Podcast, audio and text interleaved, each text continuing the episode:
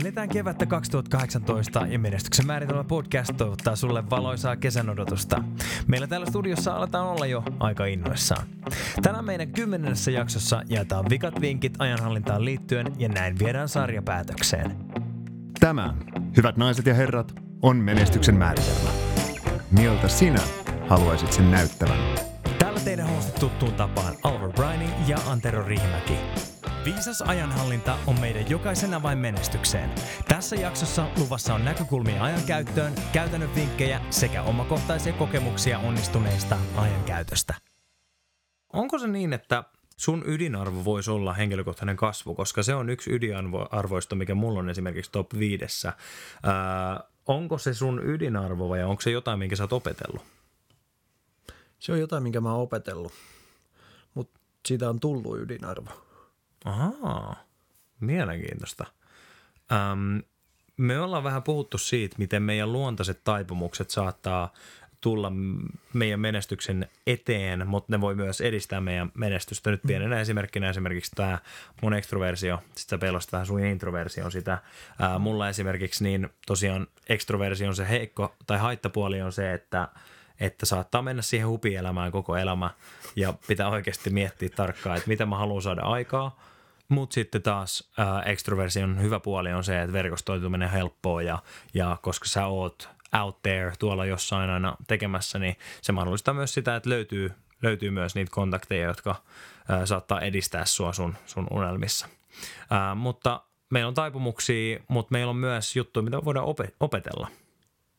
Joo, ei ole itse niin kuin kauhean pitkä aika edes, kun mä hiffasin, että tämä on niin kuin tavallaan opeteltu juttu, mistä on tullut mulle niin kuin, äh, ihan ydinarvo. Wow. Että mä muistan sen, muistan sen jotenkin, mä en tiedä minkä takia se on jäänyt mun mieleen. Mä, äh, AMKissa joskus joku opettaja sanoi luennolla just sitä, että, että tota, nykyään työelämässä, niin se, että sä saat sen jonkun tutkinnon, niin se on tavallaan semmoinen alku vasta. Että että niin kuin työelämässä täytyy oikeasti oppia koko ajan uutta, koska se menee niin paljon eteenpäin. Ja mä muistan, kun mun ajattelin silloin pienessä mielessä, että ei mua ainakaan kiinnosta pätkääkään. Tästä kun saa laput, laput käteen, niin, niin morjens. Mutta tota, ei, ehdottomasti siihen se liittyy ne, esimerkiksi ne mun tavoitteet lukea niitä kirjoja ja näin poispäin. Et se, ja mä oon huomannut sen myös niin kuin yrittäjänä, että vaikkei se, se itsensä kehittäminen, niin sä oot kumminkin yrittäjänä sen firmaan ehkä se pahin este kasvulle. Ohu. Mä, mä oon sen tajun, tajunnut itse, että vaikka sä, ää, kun sä kehität itse, vaikka ne on semmoisia asioita, mitkä ei ole suoraan siihen sun alaan liittyvää, mutta kun sä itse kasvat ihmisenä, teet fiksumpia päätöksiä, asiat teet fiksummin, niin se näkyy myös siellä sitten niinku viiva alla. Todella hieno pointti, todella hieno pointti. Ää, toi liittyy ihan täysin niin kuin ajankäytön optimointiin, koska silloin kun sä syötet ittees, niin silloin sun ajankäyttö näyttää myös optimoidulta.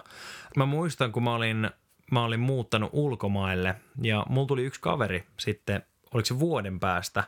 Ähm, mä olin siis Australiassa opiskelemassa muun muassa johtajuutta ja siellä oli myös coaching-kurssia, mitä me käytiin ja puhuttiin tosi paljon siitä, miten tärkeää on se, miten sä ajattelet ja miten sä käytät sua aikaa ja nimenomaan tällaiset elämänhallintaan liittyvät kysymykset oli tosi läsnä koko ajan ja, ja tota, tämä kaveri tuli, tuli muutamaksi viikoksi käymään täältä Suomesta ja, ja se sanoi mulle, mä muistan yhden illan, se sanoi mulle pitkä tai pienen hiljaisuuden jälkeen, että Oliver, mä oon huomannut, että että sä et heitä musta läppää enää niin paljon kuin sä oot ehkä ennen heittänyt.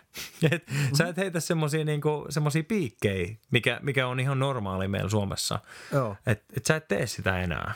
Ja se veti mut aika hiljaiseksi ja mä mietin, että mitä mä vastasin hänelle tai mitä mä vastaisin siinä tilanteessa. Ja mä tajusin ehkä itsekin, että, että mä olin ymmärtänyt ää, siellä – Australiassa ja siellä koulussa ja niiden johtavien, johtavien esimerkistä. Että jos mulla on aikaa heittää läppää esimerkiksi mun lähipiiri-ihmisistä tai mun kavereista, vaikka se olisi semmoista tavallaan toverillista. Jos mulla on mm. aikaa siihen, niin mulla olisi aikaa myös nostaa heitä. Mulla olisi mm. aikaa heittää jotain positiivista. Mulla olisi aikaa vaikka rohkaista niitä. Ja Hmm. Eli, eli mulla on aikaa, se on se yhteinen, yhteinen tekijä, mutta se mitä mä käytän sen ajan, niin se on äärimmäisen merkittävää. Ää, jos mulla on aikaa heittää läppää mun ystävästä, mulla on aikaa rohkaista sitä. Ja mä päätän mieluummin, kun mä tuhlaisin sen ajan siihen, että mä heitän jonkun läpän, millä ei loppujen lopuksi ole mitään merkitystä. Mä käytän sen mieluummin siihen, että mä heitän jonkun rohkaisun sanan tai jonkun tämmöisen. Ja mä teen siitä elämäntavan sillä, että mä harjoitan tätä ää, askel askeleelta. Eli optimoi sun ajankäyttöä. Kun, sä, kun ihmiset, jotka on sun ympärillä, nousee ja etenee, niin sä yleensä etenet siinä samalla, samalla tavalla, koska sun ympäristö myös tukee sua.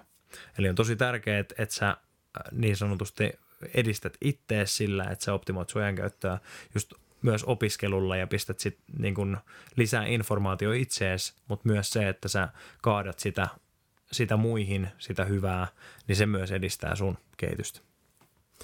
Siis joo, ehdottomasti. Uh, ensinnäkin pitää sanoa, että toihan sitoo, tai tavallaan tulee takaisin siihen, mitä sä sanoitkin jo, että sulla on se, sä voit päättää, mitä sä teet. Eikä se ole se, mitä sä et tee, vaan se, minkä sä päätät tehdä. Kyllä. Toihan on just sitä samaa, samaa settiä. Ja toinen asia, mikä tuosta tuli mieleen, on se, että sä pystyt, niin kuin mä oon huomannut se itse, kun on esimerkiksi vetänyt koulutuksia, niin sä pystyt niin kuin siellä niin kuin lukemalla ja, ja niin kuin kuuntelemalla ja osittain tekemälläkin vielä, sä pääset tiettyyn pisteeseen asti niin kuin oppii asioita. Kyllä. Mutta sitten, että sä pääset niin, kuin niin sanottu seuraavalle levelille, niin on se, että sä lähdet opettaa niitä. Koska Jaa. sä opit ihan älyttömästi, kun sä lähdet opettaa. Sieltä tulee semmoisia kysymyksiä, mitä sä et osannut kysyä. Sieltä tulee semmoisia näkökantoja, mitä sä et osannut ottaa huomioon. Ja muutenkin jotenkin sä sisäistät se ihan uudella tavalla, kun sä lähdet opettaa ja vedät koulutuksia jostain asiasta. No kuuluisa burnout. Miten meidän aikataulutetussa maailmassa, siinä missä kalenteri on aina keskiössä meidän elämässä, miten sä estät sen? Onko sulla jotain turvaparametreja sun ajankäytössä, mitä sä oot asettanut sinne, tai jotain ajatuksia siitä, miten me ehkä pystytään sekä optimoimaan meidän aikaa, mutta myöskin pyhittämään sen tarvitun levon? Nyt pistit kyllä aika pahan. Uh, mulla ei sinänsä ole ehkä semmoisia tarkkoja parametreja. Pitäisikö varmaan itse asiassa olla, mutta että semmoisen jonkun tasoisen uupumuksen itsekin läpikäyneenä, niin sitä on ehkä tullut vähän herkemmäksi niin kuin tarkastelee itteensä. Kyllä. Ja toisaalta sen jälkeen tuli tehty aika radikaaleja muutoksia ajankäyttöön. Mm-hmm. Ja, ja nyt sitten saanut niistä myös pidettyä kiinni. Että se on auttanut. Ja sitten just se piirakka, mistä taanoin puhuin, se ajankäytön piirakka, niin se on myös semmoinen, mitä on hiukan koittanut seurata. Jep. Tasaisin väliä jo hiukan tehdä sitä. Uh, mutta sitten yksi itse asiassa tulee yhdestä semmoisen herran kuin Simon Sinek kirjasta, jonka nimi on Start with Why, eli olisiko se sitten aloita kysymyksellä miksi, ehkä suomeksi, en tiedä, en edes tiedä onko se suomennettu. Mutta siinä oli kumminkin – siinä kirjassahan puhutaan nimenomaan arvoista ja niiden tärkeydestä. Ja ää, siinä oli esimerkki tämmöistä jenkkiläisestä rakennusfirmasta. Ja, ja kun heillä oli arvo sitten just se, että ihmiset tekee työ, mutta että niillä on myös vapaa-aika, ja, jotta ne saa niin kuin viettävät perheiden kanssa aikaa ja, ja näin poispäin. Niin ne teki sen semmoisen päätöksen, että on liukuva työaika, saat tulla töihin kello 8 ja 8.30 välillä – mutta sitten sun pitää lähteä töistä, nimenomaan pitää lähteä töistä kello Aha. 16 ja 16.30 välillä. Ja jos sä oot yli puoli viiteen duunissa, niin sä tiput pois bonuslistalta. Eli sitten kun tota, noin, niin vuoden bonuksia jaetaan, niin jos on mennyt liian myöhäiseksi, niin sori, et saa bonuksia. Joo. Ja, ja tota, no, niin, tämä sitten johti siihen niin kuin ihan älyttömään niin kuin tuottavuuden kasvuun koska ihmiset ei voinut släkkäillä, eli siis vähän niin kuin löysäillä siellä pitkin päivää ja sitten sen takia tehdä pidempää päivää, koska ne oikeastaan niin kuin löysäili vaan, siis niin kuin osit, osapäivää. Niin ne teki sen työn tehokkaammin, ne teki sen pienemmässä ajassa. Ja varmaan sekin yksinkertaisesti, että, että kun sulla on tässä kontekstissa tietynlaiset parametrit, joiden sisällä sä tiedät, että tässä, tässä mun täytyy tehdä tämä työ. Ää, mä en voi mm. venyttää sitä, niin sillä sä myöskin jaksat tehdä paremmin töitä, kun se ei vahingossakaan mene semmoiseksi, että sä pidät ihan liikaa aikaa töissä. Ää, silloin esimerkiksi sä joudut leikkaamaan, sun, sä käytät sun aikaa, ylimääräistä aikaa töihin, jolloin sä joudut leikkaamaan joltain muulta osa-alueelta aina. Esimerkiksi, jos sulla on perhe, niin silloin sä joudut kantaa koko ajan huonoa omatuntoa siitä, että, että sä et ollut sun perheen kanssa, jos se on sulle ydinarvo, ja silloin se kuormittaa sua, silloin se vaikuttaa sun seuraavan päivän töihin, ja niin poispäin. Joo, siis just näin. Just näin, ja, ja sitten siinä oli vielä, tässä tarinassa oli niinku loppukaneettina se, että jos mietit esimerkiksi sun niinku viimeistä työpäivää ennen lomaa, niin miten paljon sä saat silloin tehtyä? Et, et, et miten, miten se, jos, jos sun jokainen työpäivä olisi niin tehokas kuin sun vika työpäivä ennen kesälomaa Kyllä. on, niin miten paljon sä saisit tehtyä asioita? Kyllä, mä muistan itsekin Australiassa ähm, IT-firman operaatiojohtajana, kun oli aina, aina pitkät listat hommia, mitä piti muistaa.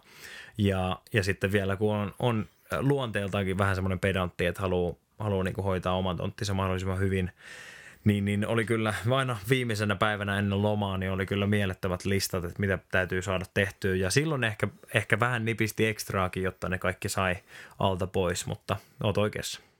Eli me ollaan nyt puhuttu ajankäytöstä ja siitä arvopohjasta, joka siellä ajankäytön taustalla on. Yes, eli nyt jos tästä lähtisi vetää näitä juttuja vähän niin kuin käytäntöön, niin suosittelisin, että kannattaa oikeasti tehdä se uh, piirakka siitä sun ajankäytöstä. Eli otat ihan tyhjä paperi, vedät siihen ympyrä ja pistät siihen niin kuin kellotaulusta numerot ja, ja tota noin, niin katot sen, että mitä, mitä sä niin teet, mitä menee mihinkin aikaa. Semmoinen keskiarvopäivä, koska eihän nyt ihan samanlaisia kaikki ole. Ja toisekseen, niin ota semmoinen vaikka maanantai-aamu, niin koita vähän pistää sinne kalenteriin sillä, että sä täytät niitä juttuja, mitä sun pitää missäkin kohtaa tehdä. Et jos sulla on jo to-do-lista, niin purasta sinne vähän niin kuin viikolle. Koita semmoista. Kato, miten se lähtee toimimaan, koska ainakin mulla se on toiminut. Yes. Ja sitten puhuttiin siitä ä, arvopohjasta, joka, jolle sä tavallaan perustat tämän sun ä, ajan käytön. Eli istu alas ja mieti, mitkä on sun ydinarvot. Mitkä on ne jutut, minkä ympärille sä haluat rakentaa ä, sun aktiviteetit. Ne jutut, mikä eteen sä haluat nähdä duunia ja mi- miten sä rakennat sun aikataulun käytännössä. Meille menestys näyttää siltä, että meidän kuuntelijat saavat työkaluja tavoittaakseen unelmiaan. Toivottavasti tämä jakso on inspiroinut sua pitämään hyvää huolta sun ajankäytöstä.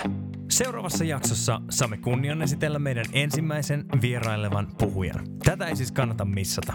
Jos oot tykännyt tai et oo tykännyt, niin laita meille kommentti ja arvosteluja tulee Facebookissa, Soundcloudissa tai iTunesissa. Etenkin iTunesissa käykää antaa arvosteluja, koska ne auttaa meitä saamaan näkyvyyttä ja sitä kautta uusia kuuntelijoita löytää tämän meidän podcastin. Eli tykkää, suppaa, laita podcasti jakoon. Me kuullaan taas seuraavassa jaksossa.